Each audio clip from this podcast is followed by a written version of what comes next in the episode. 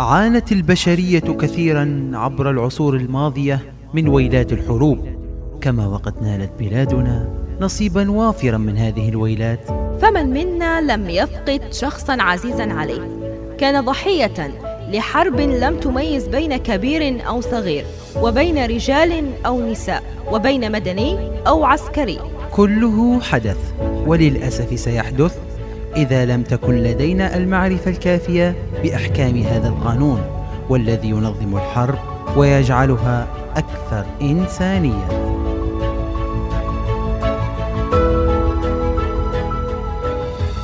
الموسم الثاني من برنامج القانون الدولي الإنساني في أسبوع الذي يبث عبر أثير إذاعة جامعة بنغازي 104.5 البرنامج من إعداد وتقديم زهرة الحسناوي وصلاح العريبي ويرافقنا في التنفيذ الأستاذ عمر المهدي. كونوا في الموعد.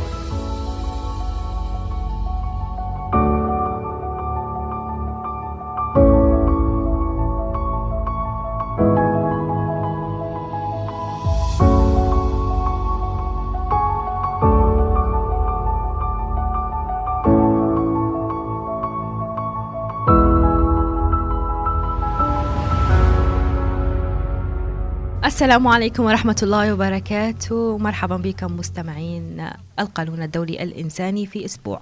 حلقة جديدة من الموسم الثاني من برنامج القانون الدولي الإنساني في أسبوع. نلتقيكم فيه عبر أثير جامعة بنغازي. متمنين لكم برفقتنا أطيب الأوقات. مستمعينا الكرام سيكون بإمكانكم التقاط البث لهذه الحلقة عبر أثير 104.5 اف ام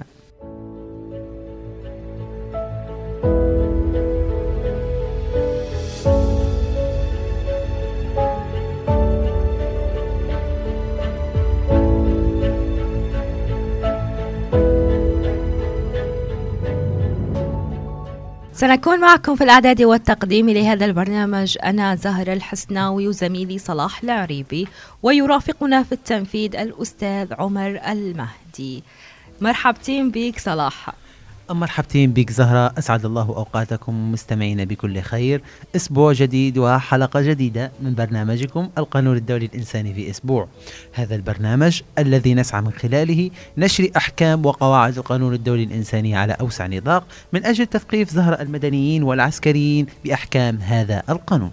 بالضبط صلاح قبل الحديث عن موضوع حلقة اليوم نذكر مستمعينا بأن الحلقة السابقة كانت على المرأة والنزاعات المسلحة. باعتبار أن المرأة من ضمن المدنيين لذلك كفلت الاتفاقيات الحماية اللازمة للمرأة بالضبط صلاح. حكينا في البداية عن حماية المدنيين وكيف نظمت اتفاقيات جنيف حماية الخاصة للمدنيين وباعتبار أن المرأة لها وضع خاص فكانت تشملها حماية خاصة من, من ضمن قواعد قانون الدولي الإنساني. وكما صلاح. كانت في ضيافتنا الدكتورة عبير منينة عضو هيئة الأمم المتحدة في مجال الجندر ووضحت لنا الحماية التي تتمتع بها المرأة بالضبط صلاح كما وضحت الدكتورة عبير منينة آه تأثير هذه النزاعات المسلحة على واقع المرأة خصوصا في ليبيا. باعتبار أن ليبيا تشهد حالة من الصراعات المسلحة. نعم. بالضبط صلاح.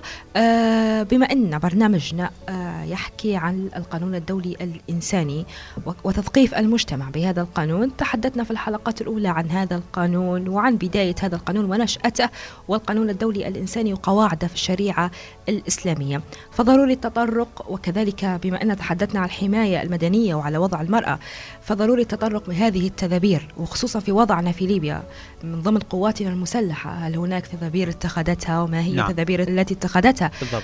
من أجل ضمان عدم انتهاك قواعد القانون الدولي الإنساني. لذلك حيكون معنا زهرة اليوم ضيف من القوات المسلحة العربية بالضبط. الليبية للحديث أكثر عن التدابير التي اتخذتها القوات المسلحة بالضبط. في شأن إنفاذ قواعد وقانون الدولي الإنساني. بالضبط. ضيفنا مقرر لجنة القانون الدولي الإنساني العميد لمين, لمين؟ عبد الوهاب. بالضبط صلاح.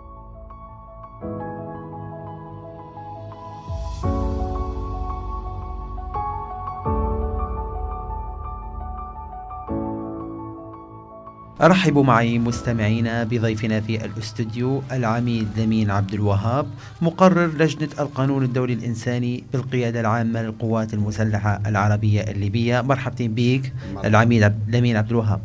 مرحبتين بك. مرحبا أهلا وسهلا. عميد لمين ما هي التدابير التي اتخذتها القوات المسلحة العربية الليبية لضمان عدم انتهاك قواعد قانون الدولي الإنساني؟ آه، أول حاجة بسم الله الرحمن الرحيم والصلاة والسلام على أشرف المرسلين سيدنا محمد وعلى آله وصحبه. آه، تم صدور قرار سيد القائد العام للقوات المسلحة رقم 142 لسنة 2018 بتاريخ 10 6 2018 بتشكيل لجنة لجنة القانون الدولي الإنساني بالقيادة العامة للقوات المسلحة وبرئاسة آه، اللواء فرج الصوصاع المدعي العام العسكري وعضوية 14 آه، ضابط آخر. يعني هناك لجنة تابعة للقانون الدولي الإنساني. من شهر 6 2018 تمام. آه، يعني القرار صدر في شهر 6 2018 نعم. تمام عميد لمين. آه شنو الصعوبات اللي واجهتكم أنتم كلجنة أو شنو هي المهام اللي اوكلت لكم كلجنة؟ آه مهام اللجنة حوالي سبع مهام. أول مهمة للجنه هي آه محاضرة وتثقيف وتعريف القوات المسلحة العربية الليبية بالقانون الدولي الإنساني. نعم. اللي هو قانون الحرب طبعا. بالضبط. وعدم الإخلال بما جاء فيه من حماية للمنشآت المدنية والدينية والمستشفيات وكيفية معاملة الأسرى والنازحين. بكل تأكيد. نعم. الواجب الثاني الاتصال باللجنة الدولية للصليب الأحمر والتعاون معها في مجال التدريب وتوفير المطبوعات الخاصة باللجنة. نعم. ثلاثة التحقيق في القضايا التي تنتهك.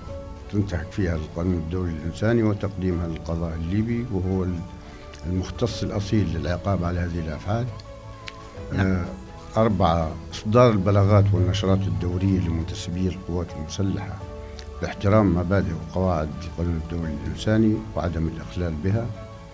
رقم ستة.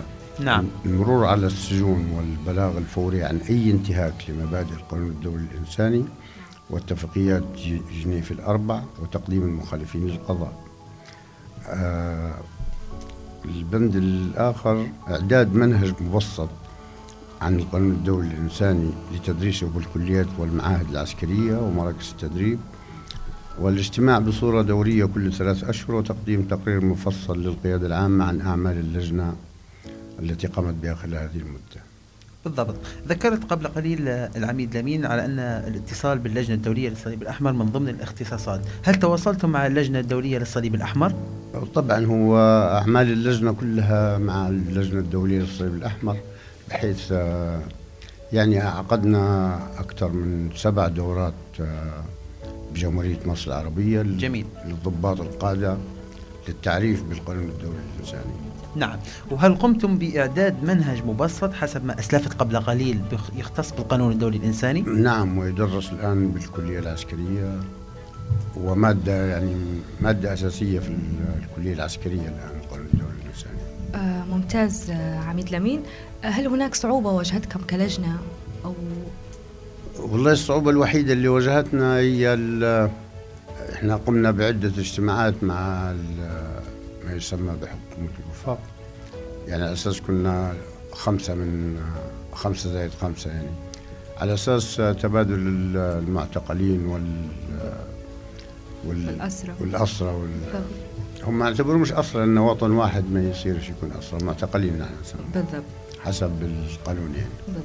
ولكن للأسف ما لقيناش تجاوب منهم يعني. ما عقدنا اجتماعين بتونس آخر اجتماع كان في شهر 2 2020 واتفقنا على بنود محددة لتبادل المعتقلين والمرضى والجثامين الشهداء ولكن للأسف الآن ما تعاون. بالضبط آه، عميد لمين آه، هل يوجد شيء في قانوننا العسكري الليبي ما يفيد القانون الدولي الإنساني؟ أو طبعا قانون العقوبات العسكري الليبي فيه آه، أكثر من مادة مثل مادة يعني معاملة المعاملة معاملة الأسرى وعدم تعذيب الأسرى دي يصل الحكم فيها حتى الإعدام. لو لو عسكري أو ضابط آه، قام بقتل أو تعذيب أسير فالقانون آه، أصدر بحقها عقوبات شديدة. جدا كلمة أخيرة عميد لمين قبل الختام؟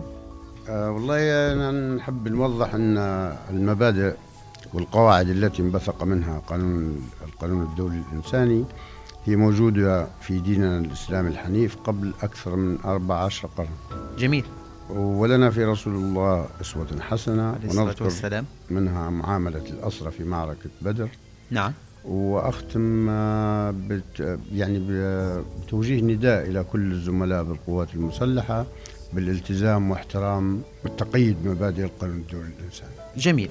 مشكور العميد لمين على كل هذه التوضيحات؟ شكرا لك. العميد لمين عبد الوهاب مقرر لجنة القانون الدولي الإنساني بالقيادة العامة للقوات المسلحة العربية الليبية. شكرا جزيلا لك. كنت شكرا. معنا في برنامج القانون الدولي الإنساني في أسبوع. شكرا, شكرا.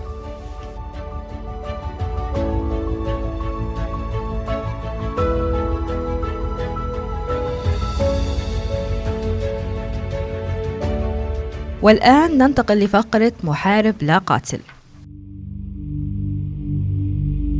في زمن الحرب ليس كل شيء مباحا. لا ترتكب ولا تسمح بارتكاب اعدامات ميدانية. للحرب أيضا قوانين. محارب. لا قاتل.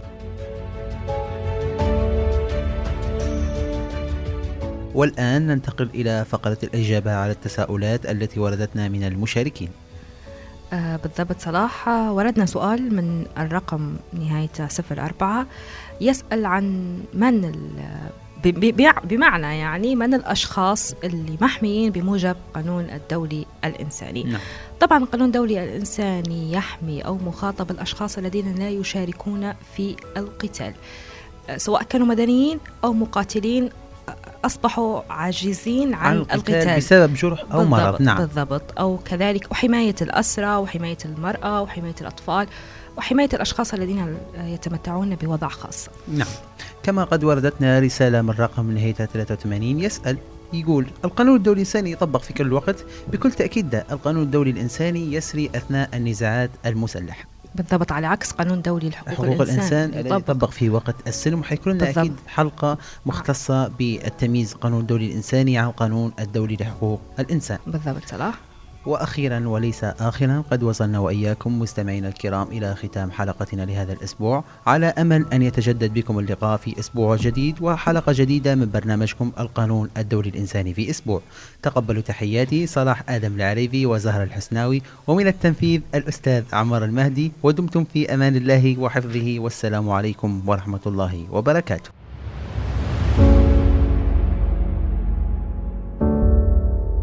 عانت البشرية كثيرا عبر العصور الماضية من ويلات الحروب. كما وقد نالت بلادنا نصيبا وافرا من هذه الويلات. فمن منا لم يفقد شخصا عزيزا عليه. كان ضحية لحرب لم تميز بين كبير أو صغير وبين رجال أو نساء وبين مدني أو عسكري. كله حدث وللأسف سيحدث. إذا لم تكن لدينا المعرفة الكافية بأحكام هذا القانون والذي ينظم الحرب ويجعلها أكثر إنسانية.